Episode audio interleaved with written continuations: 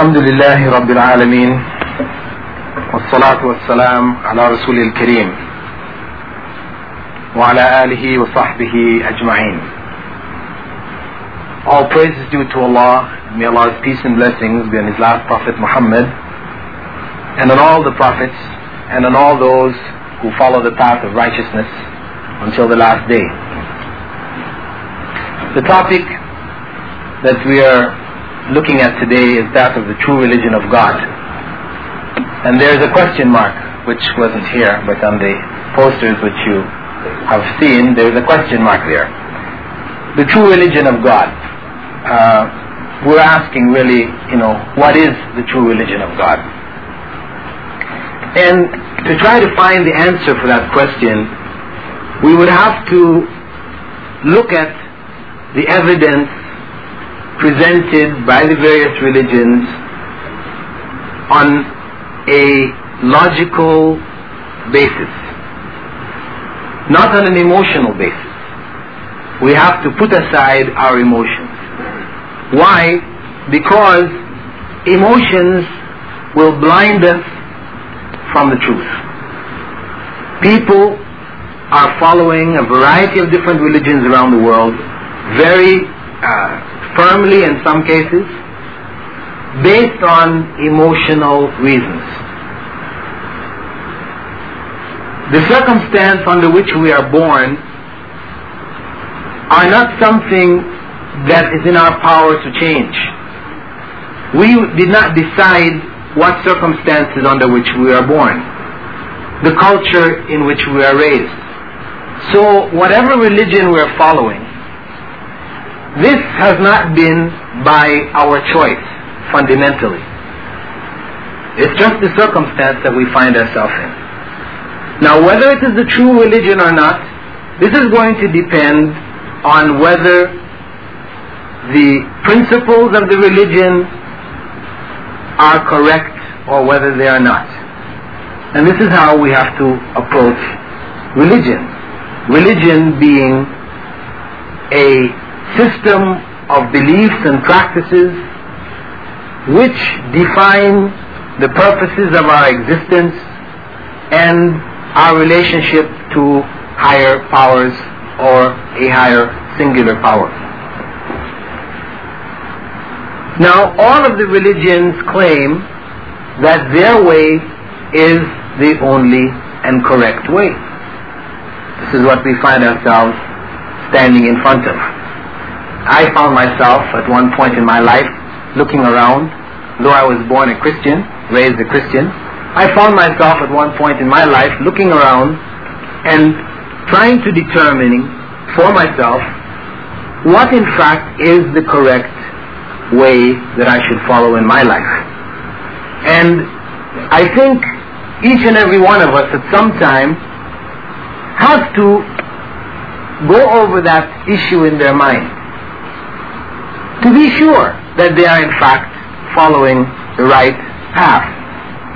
Now, the length of this lecture will not permit an exposition or explanation of all of the various religions which exist in the world because there are too many.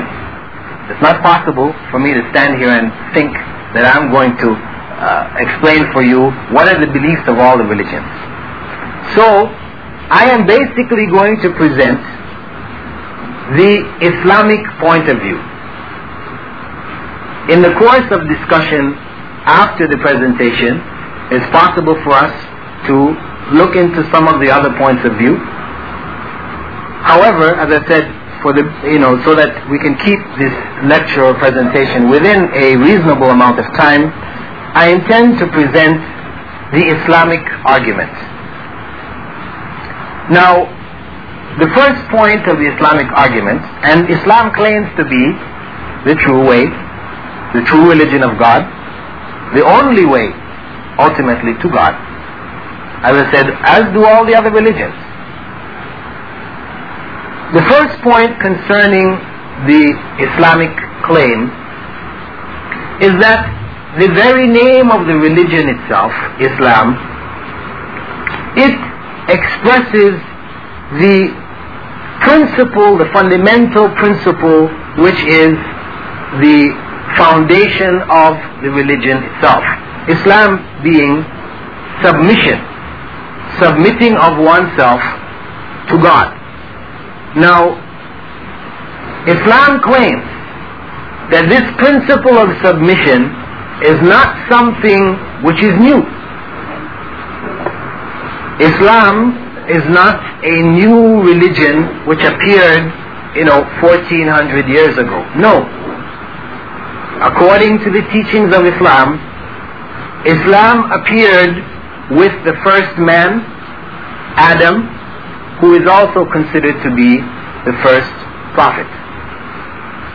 Islam began then with mankind. It was, as I said, the submission to the will of God. Now the name Islam is not something which people in modern times have, you know, designed. It is a name which exists within the book, the holy scriptures of Islam, which we refer to as the Quran. The name is mentioned there. In the one of the verses of the Quran, we find God saying, "Inna dina inda Allah Islam," that verily religion, true religion, in the sight of God is Islam, the submission to the will of God. Now, this name, as I said, is mentioned in the book itself. It is not the name of a person or of a place or a tribe. For example, when we look at the other religions, we find Christianity. This is named after Christ. And Jesus himself never said that my religion, the religion which you, my followers, are to follow, is Christianity. He never said this. This is a name which was made up by people in a particular period of time in a particular place. Similarly, Judaism, again, this is a name given to a people, the Jews, from an area, Judea. This is not found in the Holy Scriptures, or what remains of the Holy Scriptures known as the Old Testament. We don't find uh, Moses telling his people that your religion is Judaism. No. We don't find him telling that. Zoroastrianism or Confucianism, all the other uh, system, religious systems, we find that their names, Buddhism, are named after individuals, people. And in fact, oftentimes they end up representing the worship of these people. So Christianity involves the worship of Christ. Buddhism involves, or Buddhism involves the worship of Buddha. Whereas Islam, it does not involve the worship of any individual. Because as I said, Islam is not the name of a person or a place. And this is why, according to Islamic teachings, the name Mohammedanism is not acceptable. You will find this in the dictionary you will find it in the encyclopedia. Uh, Westerners tried to put Islam within the same framework of the other religions, in that it was the following of a particular person and the worshipping of that person. But for Muslims, we reject the name Mohammedanism. It is not acceptable because we do not worship Muhammad at all, in any way. It is totally prohibited. If one worships Muhammad, he leaves Islam. So, the fundamental principle of the religion, as I said, is expressed in the name itself, Islam. Submission to God alone. Now, the main message of Islam is that worship belongs to God alone. Submission is an act of worship, is the foundation of worship. And it belongs to God alone. This is the message. And this, Islam teaches, was the message of all of the prophets, all the way back to Adam. Moses, Jesus, Abraham, all of the prophets taught the same basic message that worship belongs to God alone. It is expressed in the Quran wherein Allah said, وَلَقَدْ بَعَثْنَا فِي كُلِّ أُمَّةٍ رَسُولًا أَنْ يَعْبُدُوا اللَّهَ وَاجْتَنِبُوا الطَّاغُوتِ We have sent to every nation a messenger, a prophet, calling the people to worship God alone and to avoid the worship of God's creation, false God. So this was the essential message of Islam. That worship belongs to God alone. And no one, no person, no place, no thing deserves that worship.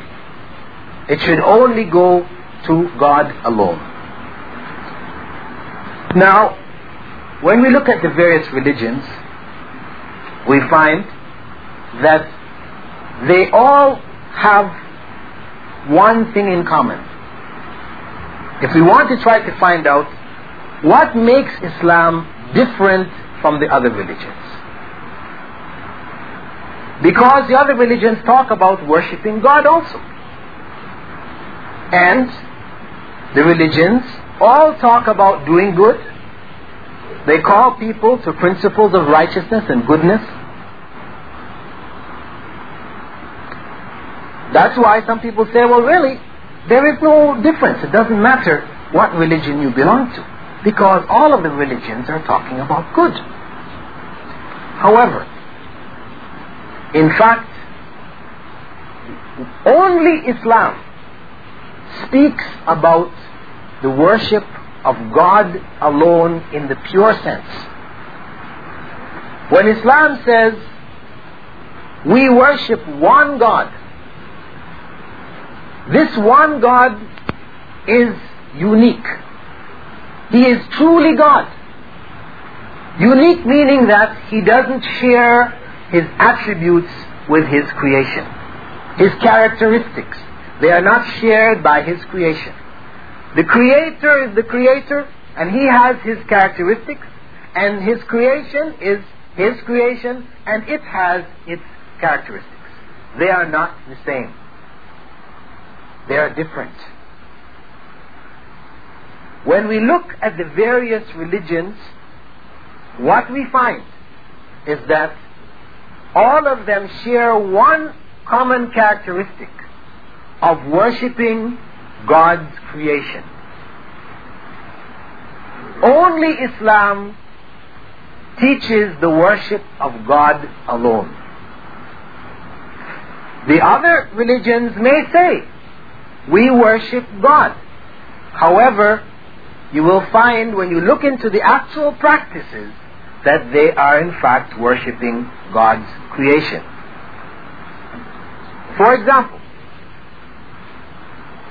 Christianity.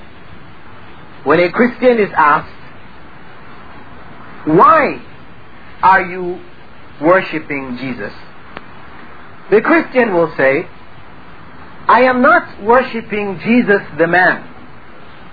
I am worshipping Jesus who was God incarnate on earth. Sounds like they're worshipping God. But the fact is, Christians worship Jesus. They pray to Jesus. This is not what Jesus taught. Jesus himself told his followers to pray to God.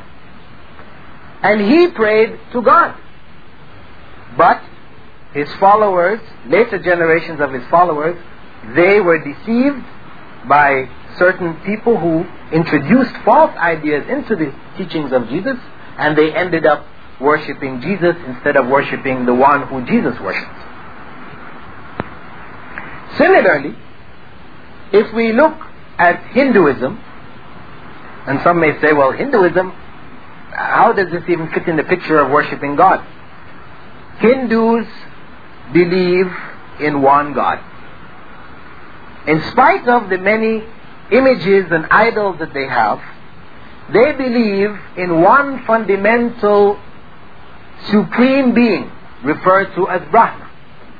However, they believe that Brahma can take human and animal forms.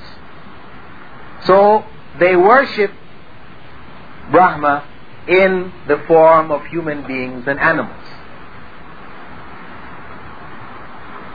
So, though they philosophically hold that they are worshipping one God, in practice, in reality, they are worshipping human beings, animals, and bits of stone. Now, one thing we have to keep in mind. When people worship trees and sticks and stones and people, some of their prayers are answered. Because a Christian will say, well, worshipping Jesus is right because when I prayed to Jesus, my prayers were answered. And the Hindu will say, worshipping Shiva or Vishnu is right because when I prayed to Shiva, my prayers were answered. And somebody somewhere who's worshipping a tree will say, worshipping this tree is right because when I pray to the tree, my prayers are answered. For sure, this does happen. Because if prayers were not answered, when people worship trees or people or animals, etc., then people would stop worshiping these things. So we cannot use the criterion of prayers being answered as determining whether this worship is right or wrong. Because those Christians who hear of people worshipping idols will say that worship is wrong. It is not acceptable. It is against the teachings of God. However, they themselves also worship a man and hold that it is right because their prayers were answered. But also the prayers of those who worship the trees, the animals, and the stones, etc., their prayers are also answered. The point is that it is God who answers prayers. It is the one true God who answers prayers. And this worship of other than God is not answered by the objects that are being worshipped.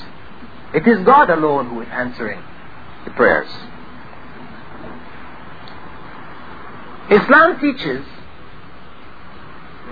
that, as I said, there is a clear distinction between the Creator and the created. God is God. When you make him less than God, when you make him a man, then he is no longer God. Some people will say, well, don't you believe that God can do all things? We say, yes, we believe that God can do all things. All things which befits him as being God. Anything which makes him not God, we say no. These are not amongst the things that we say God can do. Because it goes against, it's not, it's not something which is acceptable within the realm of the things when we say God can do all things. All things that keep him God. If something makes him less than God, then there will be things greater than him. You know, philosophers who don't believe in God, they like to play with Christians and others who believe in God by proposing to them a question which uh, creates confusion in the minds of those Christians and others. They say, okay, you believe that God can do all things. Can God make a stone that is too heavy for him to lift? You've got a problem here. When you say God can do all things, and you say, yes, He can make a stone which is too heavy for Him to lift, then what in fact you're saying is that that stone will be greater than God. You see, and one of the characteristics of God is that He is the greatest. This is what we say, Muslims say in their call to prayer. Allahu Akbar. Allah, God, the one God, He is the greatest. There is nothing greater than Him. That is one of the fundamental characteristics of God. Which when you make God a part of His creation, when you make Him a man, then in what you're doing is making Him less than other men. Because when Christians made God Jesus, then according to their beliefs, other men came and killed Jesus. They were greater than Jesus. But God is greater than all. He cannot be killed. He is not a part of His creation. Muslims believe that God is distinct, different, not a part of His creation. And when you accept the idea that God is a part of creation, mixed in into the creation somehow, somewhere, some people say, well, God is in everybody's heart. The heart, you know, is the temple of God. Or the soul is divine. Is God, it's a part of God. These kind of beliefs, this makes God a part of His creation. And when someone who is worshipping a stone, when you say to him, Why are you worshipping the stone? And he says, Well, actually, I'm not worshipping the stone, but I'm worshipping God who is present in the stone, then you are stuck. You have to accept this as worship of God. But no, true religion has always taught that one should not bow down in worship to other than God. So, the fundamental difference, I said, between Islam and all of the other systems is that it alone teaches that God alone deserves to be worshipped. And this is something which is a part of our nature. We all know it. We all realize it inside of ourselves that God alone deserves to be worshipped. God is not a man. He is not a stick and a stone. He is beyond his creation. This is something we all know inside of ourselves. However, our circumstances, how we were brought up, what we are emotionally attached to, has made us accept the worshipping of God's creation. And those of us that are involved in the worship of God's creation, we tend to fear letting this go because of what other people are going to say. What are my friends going to think of me? We have this fear. And though inside of ourselves we know, yes, Jesus is not God. Buddha is not God. Shiva is not God. God is beyond these created beings whom we worship. But as I said, our emotion keeps us trapped. And that's why I said that for us to be honest, to honestly seek the true religion of God, then we have to put our emotions aside and look at what is in front of us, what evidence, what are the arguments of the various religions, look at them intellectually. We have to look at them with the powers that God has given us, the intelligence that God has given us, the ability to reason, to determine with our own brains what is right and what is wrong. The other major criterion of Islam, which we say makes it the only candidate for being the true religion of God, is its universality. Because when we say that this religion is the true religion of God, it must be a religion which anyone can find anywhere at any time. This is what it has to be. Because if it is something which people can't find, only if they know about this or they know about that, they can follow it, then it's not universal and it can't be the religion of God. Christianity depends on the belief in Jesus Christ that he was the Son of God and God incarnate on earth who died for the sins of man, etc., etc. Now, all of the peoples of the earth who never heard of Jesus Christ, these people have no place in the scheme of things as understood by Christianity. Similarly with Judaism, Buddhism, etc., etc. However, in the case of Islam, one can be a Muslim without ever hearing of Prophet Muhammad. May Allah's peace and blessings be upon him and all the prophets. It is possible. Because the foundation of Islam is submission to the will of God, the one true God. So if a Christian in some remote area who has never heard about the teachings of Islam as taught by the last prophet, Muhammad, may Allah's peace and blessings be upon him, but he has the pieces of the teachings of Prophet Jesus, may Allah's peace and blessings be upon him also, and he follows what is right of those teachings, submitting to the will of God, then he or she is a Muslim. That is Islam. And that is what makes Islam, as I said, universal. And makes it the only candidate for being the true religion of God. And this is not something that I'm making up. You know, somebody might say, oh, he's just making that up because he wants to convince these people that, you know, Islam is the best. No. This is something you can read in the Quran itself. There is a verse mentioned twice in the Quran to emphasize to the people this principle, wherein God says, Verily, those who believe among the Muslims, and among the Jews, and the Christians, and the star worshippers, those who are involved in any other kind of worship, whoever amongst them believes in the one true God and does righteous deeds, believing that he or she is accountable for what they do in this life, that there is a resurrection and judgment. They will be judged. Such will inherit paradise. This is a paraphrasing of the verse. But if any of you don't believe me, we can read the verse exactly for you, word for word.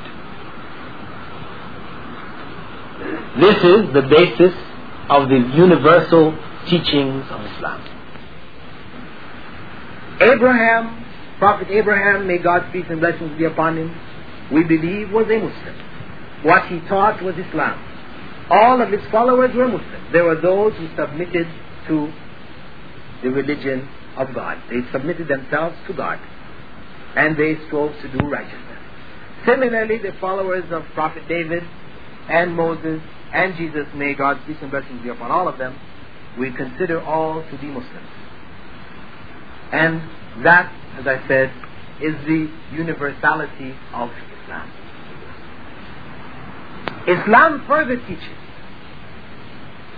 that each individual, when he or she was first created, when Adam was created, all of Adam's descendants were taken in the spiritual form and made to bear witness that God was the only one deserving worship. There was just one God. They were all made to recognize the existence of God. And when the child is born, the child has that inside himself as a part of his nature. And as such, the Prophet Muhammad has said, every child is born with a natural inclination to the belief in God. However, it is his parents, that is his circumstances, which cause him to be a Christian or a Jew or whatever. It's a circumstance. But that fundamental belief is there. And this is why in Islam disbelief is called kufr. This word kufr in Arabic, it means to cover or to conceal, to cover something. That is, one who disbelieves in God, in the one true God, is in fact covering a belief which he or she has within themselves. They know inside themselves, but they're covering that belief and going with a false belief. Now, as I said, the true religion of God has to be something which is determined by our intellect. It can't be on the basis of our emotion. And oftentimes, when I've spoken to some Christians, for example, born agains and, and others, you know, who emphasize the Holy Ghost or the Holy Spirit, they say, well, you don't know. You have never experienced the Holy Spirit coming upon you. You see, they're going according to now an emotion, something that they have experienced from one of the revival meetings or whatever, you know, they got worked up, you know, people were dancing and singing and clapping hands and so on, and so, and they got this feeling. And they believed that this was in fact the Holy Ghost coming over them. But was it? Can they be sure that that was in fact the Holy Ghost? The Holy Spirit? This is something which is personal This is something which is emotional. And it could very well be something which is from Satan and not from God. This is the fact. Because all of the different religions have these kind of emotions. The Buddhists who worship Buddha, they believe that they receive certain powers and, you know, type of forces which come over themselves also makes them able to walk on fire and these type of things. When you see them walking on fire, you say, wow, they must have some pow- powerful spirit with them to be able to walk on burning coals. Can you do that? You who are a Christian, believing in God, can you walk on burning coals? No. But they're walking on burning coals. They got more spirit than you have. You see, if we're going to determine spirit, you know, in that sense, but no, this is something that can be from other than God. We have to determine truth based on our intellect. Put the evidence in front of us and analyze it. Is it correct or is it incorrect? Are we worshiping God or are we worshiping God's creation? Believe that the true religion is the one which says only worship God and not His creation. And that is the message of Islam. And I'm going to stop here because I want to keep this purposely short as a means of opening a door for discussion. For those of you who would like to discuss further, we've passed out some pieces of paper. You may now, you know, write any questions you would like to, to raise, and we can go in now to further discussion. So we can go along the lines that you would like to discuss. And I'd like to mention also that it should be known that, as I'm sure there are some of you who are probably thinking about becoming Muslim or thinking about what is involved in becoming a Muslim, I just want to let you know that it is something which is very simple. It is a very, very simple procedure. It doesn't involve anything very complicated or no. All that it takes for one to become a Muslim is to declare that they believe in one God and they believe in all the messengers of God and that Muhammad, may Allah's peace and blessings be on all of them, is the last of the messengers of God. That declaration makes them a Muslim.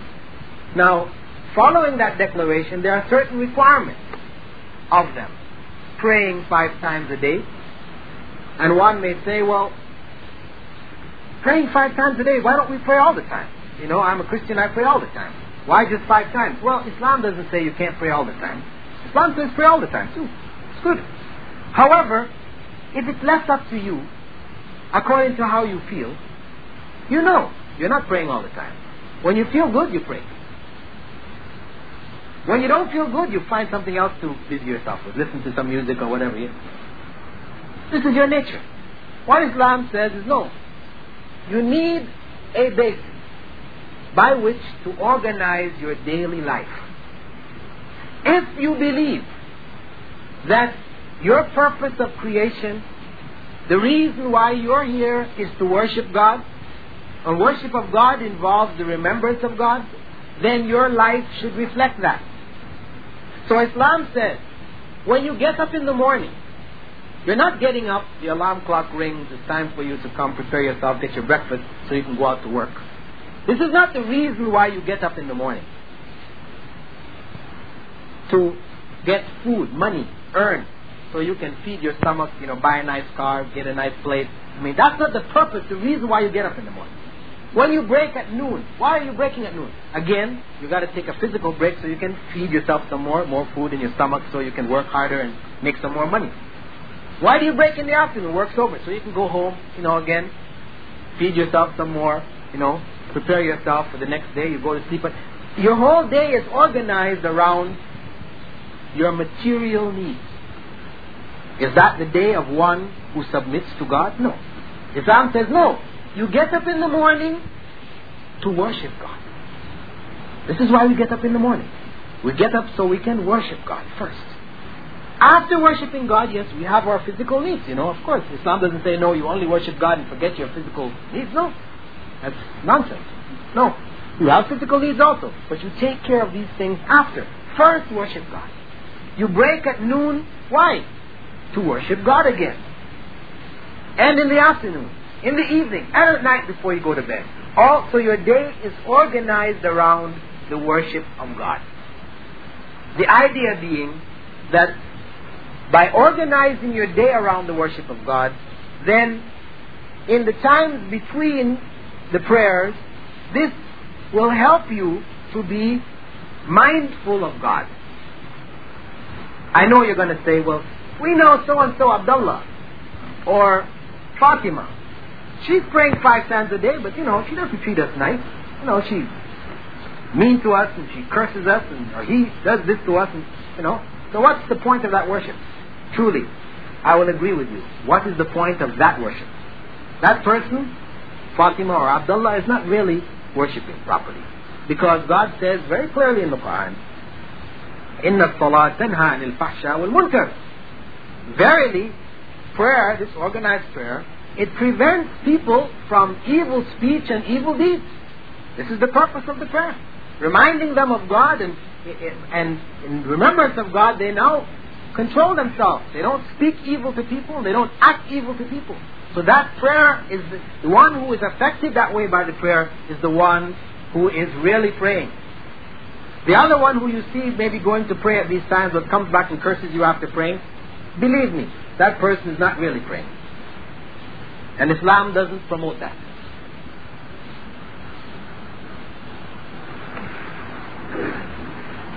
The other principles of Islam, I don't want to, you know, make this too long. I'm just sort of filling in whilst you're supposed to be writing some questions, you know, so you can give me some questions. And the other principles of Islam are all designed around, you know, reminding one of God and helping one to live a godly life. I would like to mention also that those of you who would like to ask a question verbally, the written questions are really for people who may be too shy to, you know, express themselves verbally. You know, they may feel that their language is not, you know, whatever, the English is not so good, so they prefer to write it down. Okay, so the paper is there, you can write it down. If somebody would just like to stand up, and I'm, I would like to give the opportunity to those people who are non-Muslims.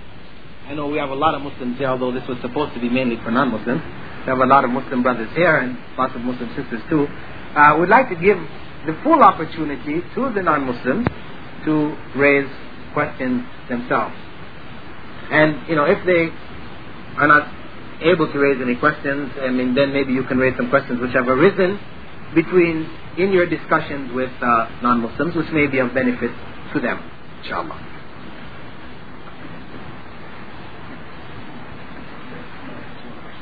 I'll just read message.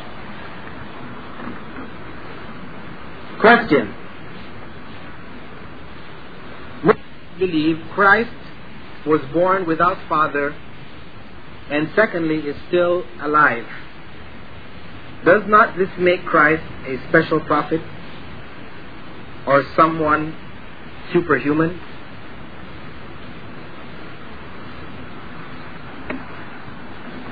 If being born without a father makes Christ a special prophet, then Adam is a more special prophet because he was born without a father or a mother. And this is why God says in the Quran that the example of Jesus is that of Adam. Allah created them from dust and He said, Be and they were. The creation of Jesus was in fact a miracle. So was the creation of Adam, and so was the creation of Eve. In the sense that Jesus was without father, Eve was without mother, Adam was without father or mother.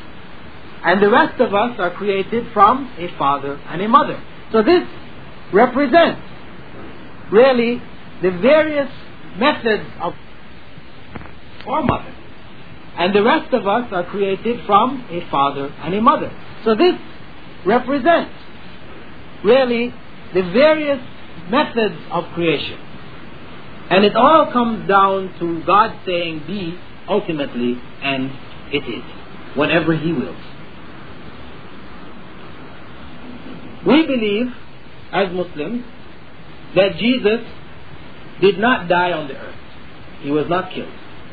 That God raised him up, and that he would come back as one of the signs of the last day. And he would come back in his time and clarify what the true religion was, and he would establish that religion, which is Islam, on the earth. He would not be bringing a new revelation, but completing his life, marrying, having children, and dying on the earth. As every one who has been created will end, will die on earth.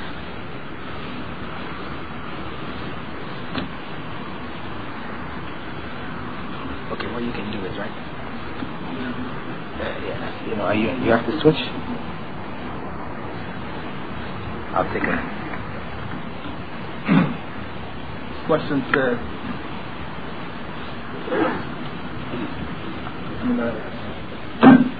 I am not a Muslim but I believe in one God. I also believe that God created man in his own image. As creator, he is greater than his creation.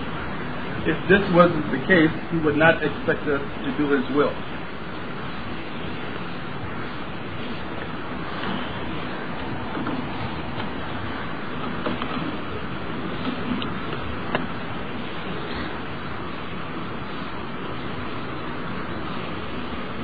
Well, if the person believes in one God,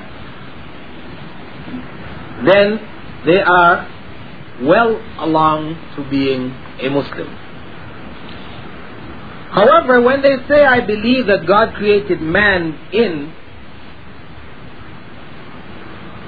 his own image, if they believe that God looks like a man, then they have just taken a step backwards. Because Islam teaches that God is unique. He does not share his attributes with man.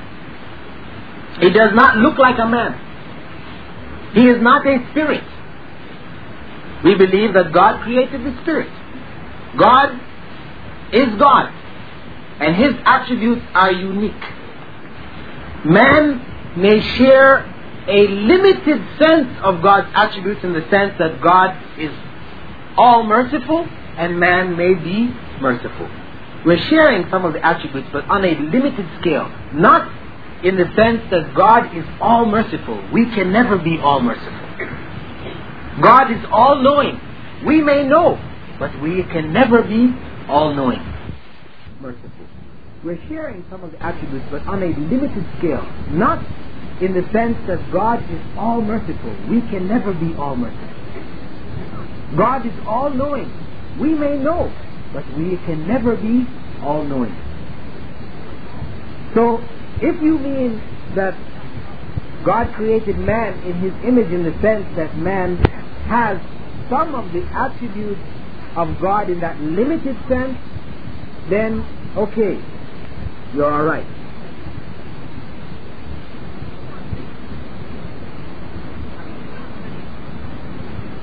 And I would hope that you continue to study the teachings of Islam because if you are sincere in this belief, you will see and you will know that Islam encourages, reinforces this belief and presents it in its best form. we have a, we have a, um, several questions relating to the same point, which is um, what was the uh, specific situation about Islam that caused you to become a Muslim? What was it about Islam that influenced you the most? I would say, as I had mentioned earlier, that I was raised a Christian. However, to be quite honest, I was a nominal Christian. Nominal meaning that I belonged to a particular uh, branch and I considered myself to be a Christian, as all of my friends considered themselves to be. But in fact, we were not really believers. Not really. Because I used to go to church along with my friends and when we went to church, we were really not concerned with what the preacher was talking about. Most of us, when we went to church, our parents were going to show off their latest uh, styles, and we were looking to see, you know, who's present. You know, is there a nice uh, young girl over there, you know, I'd like to meet that girl, you know, and the girls were going, it was a nice boy, you know. This, I mean, this is why we were going. I mean, people were not, you know, there in worship in that sense. It's just nominal Christianity. And that's basically you go throughout North America, you know, and probably much of Europe, etc. This is the way it is. You know, the churches are getting more and more empty. There, I just recently saw on um, on uh, television or I reading a paper that you know one of the churches is even making an act and um, uh, an announcement to be run on television. You know, uh, you know to promote the church. You know, like the way you have a product to sell, you want to sell your sell cars, or they want to sell this church. They have been working on a promotional campaign because people are leaving the church, and this is why they even at one point they even brought rock bands into the church. I remember you know, people shifted from the piano and the organs and they started bringing the band with the drums and everything as a means to attract the young people back to the church. You know, this is this happened. Maybe it didn't happen in the Philippines, but it happened in North America. You know, and uh, we find, for example, even churches. We have churches in North America that are where the priests are homosexuals and the congregation are homosexual. Because this was a means of attracting the homosexuals. Now, Christianity, according to the teachings of Moses, which Jesus said he came to confirm and not to destroy, a homosexual is cursed. And this is the teaching of Islam, is cursed. This was the, the crime of the people of Lot. Lot's people. They were homosexuals. This is a cursed act. Yet, now, many of the major churches are accepting homosexual uh, priests, ministers. And as I said, in the West Coast, they have their own churches. So we find this, the religion being modified according to uh, whatever may be attractive to the people. So I went to church on this basis. When I went to university, I got caught up in a movement for social change in America. And those who were the leading uh, proponents or exponents of these, uh, this movement were in fact communists. And I, after studying the principles of communism, decided to leave Christianity and become a communist. Why? Because communism said we want to establish a just society where people are equal and the wealth is shared evenly. To each according to his needs and from each according to his ability. Beautiful thought. And Christianity was saying, turn the other cheek. If the guy punches you in the head, you give him back your head and say, punch me again. Well, I mean, to me, at that time, I felt that you could not change society. You could not establish any kind of, you know, justice where you're telling the oppressor you can beat me up as much as you like. No. The oppressor has to be stopped. Otherwise, he will only increase in his oppression. So, communism attracted me and I became a communist. I worked with the Communist Party in North America and in Canada for some years. However, after working with them for these years, I came to realize that those beautiful principles which they called people to, they were not practicing themselves. Equality, with equality, they had what they called the first amongst equals. You see, the Communist Party, the leading proponent, they have special rights which nobody else has. This is why you had, you know, in Europe when the Communist Party started to break up and they uh, checked the, the leaders, they found that these guys were living, you know, so what's the guy in, um, was it uh, Czechoslovakia, Ceausescu, name? Romania, himself his, and his wife. I mean, they were living and had stuff which compared with, you know, Imelda Marcos. I mean, in terms of extravagance, they were in the same uh. And this is what was happening there. I could see that people were not really about justice, so they were talking about it, they really weren't. And also, I saw in communism a total lack of morality. You know, because for them, what is moral is whatever suits the revolution, whatever helps the revolution. Uh, question, you being a Christian once, why did you enter the Islamic faith? If you will recall the Ten Commandments of God given to Moses on Mount Sinai, the first commandment of God is, I am the Lord thy God. Thou shalt adore me and love me above all. Same is true also in the end when man has to face God in the last day of judgment, or in the day of judgment. Since these teachings are both found in the teachings of Christ and Islam, I don't think that Christianity is different from Islam.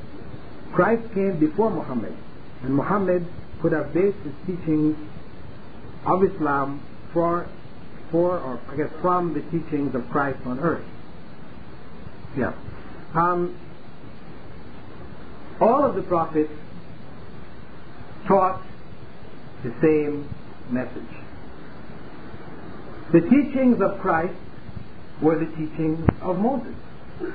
So if you're going to say, why follow the teachings of Islam, or in, in the case really what you're saying is the teachings of Muhammad, when those teachings were already available in the teachings of Jesus. But the Jew can say the same thing. Why follow the teachings of Jesus when the teachings are already available in the teachings of Moses? See, the point is that God sent Jesus at a time because the people who were following the teachings of Moses had strayed. They had strayed away from the spirit of the teachings, though they had retained to some degree the letter of the law, they had strayed away from the spirit. So Jesus said that he came to confirm the letter. He was not breaking the letter, but he also came to renew the spirit. The gospel which he brought was a renewal of the spirit of the law. Now, God sent Jesus at a particular period in time also. And as he said, or it is attributed to him, that he was sent to the lost sheep of the tribe of Israel. He was sent to the Jews. He was sent to a particular people in a particular place in a particular period of time. As such, the message which he brought was not protected for all time because he was sent for a particular period of time. Whereas Muhammad, may Allah's peace and blessings be upon him and all the prophets, he was sent not just to the Arabs. This is why the majority of people who are Muslims on the earth, they're not Arabs. His message was a universal message. And it is stated clearly in the Quran itself that he was sent as a mercy to all mankind. He was not sent to one people. He was the last of the messengers of God, sent with the final message, which was summing up all of the previous messages. And at the same time, because it was the last of the messages, it was protected by God in a way that none of the previous messages were protected. It was protected unchanged. This is why you can pick up the Quran and be certain that you have in your hands the Word of God. Whereas if you pick up the Bible, you cannot be certain what you have in your hands. Some of it, no doubt, is the Word of God.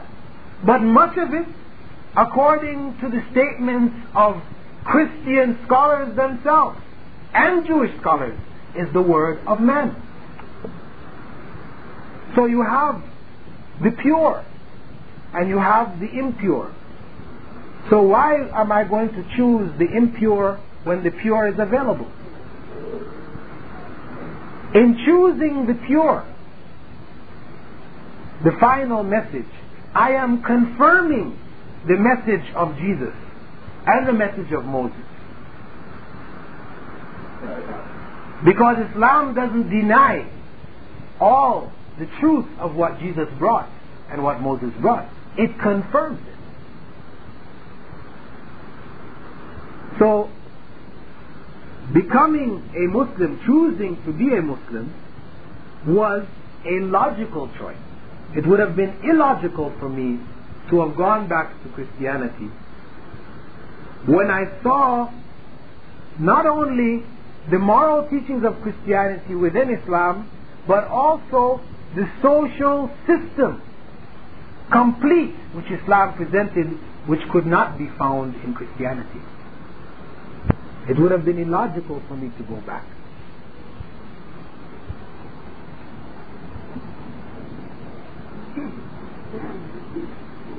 Why do female Muslims cover their hair and face? This is according to the teaching of the Prophet, plural.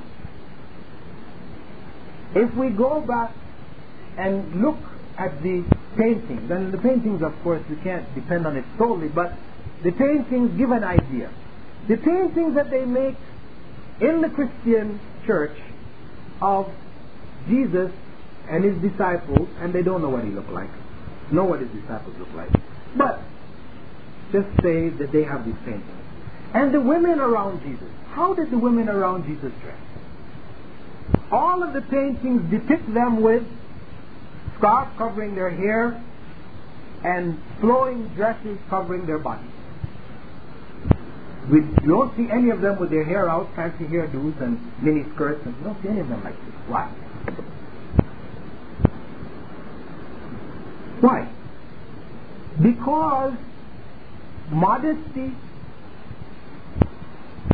according to the teachings of the Prophet, have always, has always taught or been a part of the, uh, the, the system which required women to cover their hair and to cover their bodies in a way that their privates are not exposed. It is for the protection of women. That's what it is primarily for. Protection of women. But again, it is also for the protection of the society as a whole to prevent corruption in the society. I know you're saying, you're saying it's corrupt for us not to cover. Okay, wait. Now wait. All you have to do is to read the statistics. I heard on the radio about seven days ago that the number of rapes in America last year, 1990, went past the 100,000 mark. This is reported rate. 100,000 reported. And we know that those which are not reported are five to ten times those which are reported. What does this mean? The man who was reporting it, and it was from some congressional, you know, um, body which is, you know, looking into this, the man said this has reached an epidemic. It has become a disease in the society which is uncontrollable. 100,000. And of course, when you talk about rape, you're not talking about any women raping men. This is, you're not talking about that. Why? Because men are in a position of strength, they're stronger, and that's what happens is that they're the ones who are raping the women. And when we look at the dress of women in America, and the women in Philippines, and in India, and everywhere else, is following the dress of the women in America. This dress began back in the 1800s looking like Islamic dress. They covered their hair and, you know, long dresses to their feet. And in time, we see the dress getting shorter and shorter, the hair is uncovered, and eventually, we see them today. Wearing clothes which look like somebody took a spray paint can and just sprayed on their bodies. This is clothes. And the end result is we have an epidemic of rape in America. There is a relationship here. A relationship between dress and rape. So Islam for the protection of the woman, because she is the weaker link in the society. She is the one who needs protection. They require this of the woman for her protection.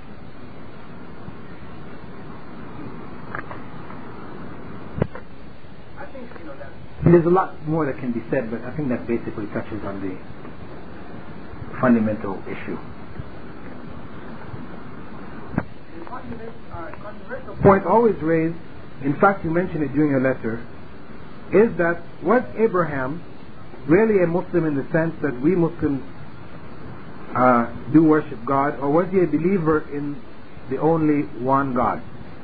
Well, if we go back to the Old Testament as we have it today, we will find references in the Old Testament to Abraham, to Moses, to Aaron, to David, to Jesus falling down on their faces in prayer.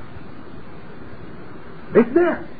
If you don't believe me, afterwards we can find the spots. We have a Bible with us here. We can find the spots for you so you can read it with your own eyes.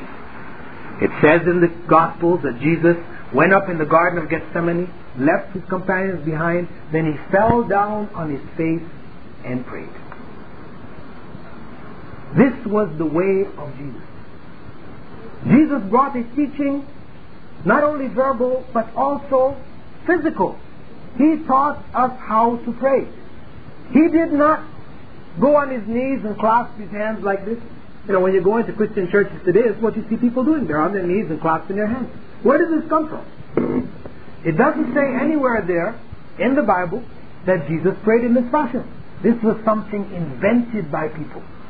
Jesus fell down on his face and prayed like Muslims you see today. Only Muslims are doing that.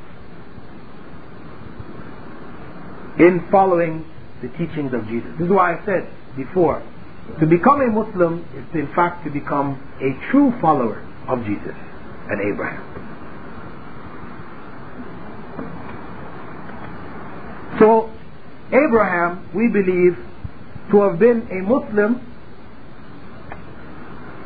in the fullest sense, based on the law which was given to him. He worshipped one God alone, and he called people to worship that one God, and he had a, a set of laws which were given to him for the benefit of the society. The basis of these laws can also be found in the laws of Islam today.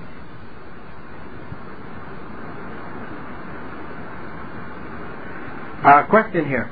You mentioned people worshipping God in the form of trees and stones, etc. What can you say about Muslims worshipping God inside the Kaaba?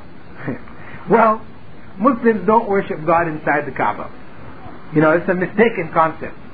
Uh, the Kaaba, you have to understand, is the first house of worship built by Prophet Abraham. This is what it is. We don't believe God is inside that Kaaba and we're all turning to worship God in the Kaaba. No. No. In fact, you can pray inside of the Kaaba. Muslims also pray inside of the Kaaba. The Kaaba only represents a focal point, a direction in which to pray, just as the Jews were told to pray and Christians in the direction of Jerusalem. This is in the Bible. A direction was given. This is for organizational purposes. So you don't have people praying this way, that way, and backwards and forwards. No. This is just for organizing worship. It's not believing that Jesus was in, or God was in Jerusalem, nor was it for believing that God is in the Kaaba in Mecca.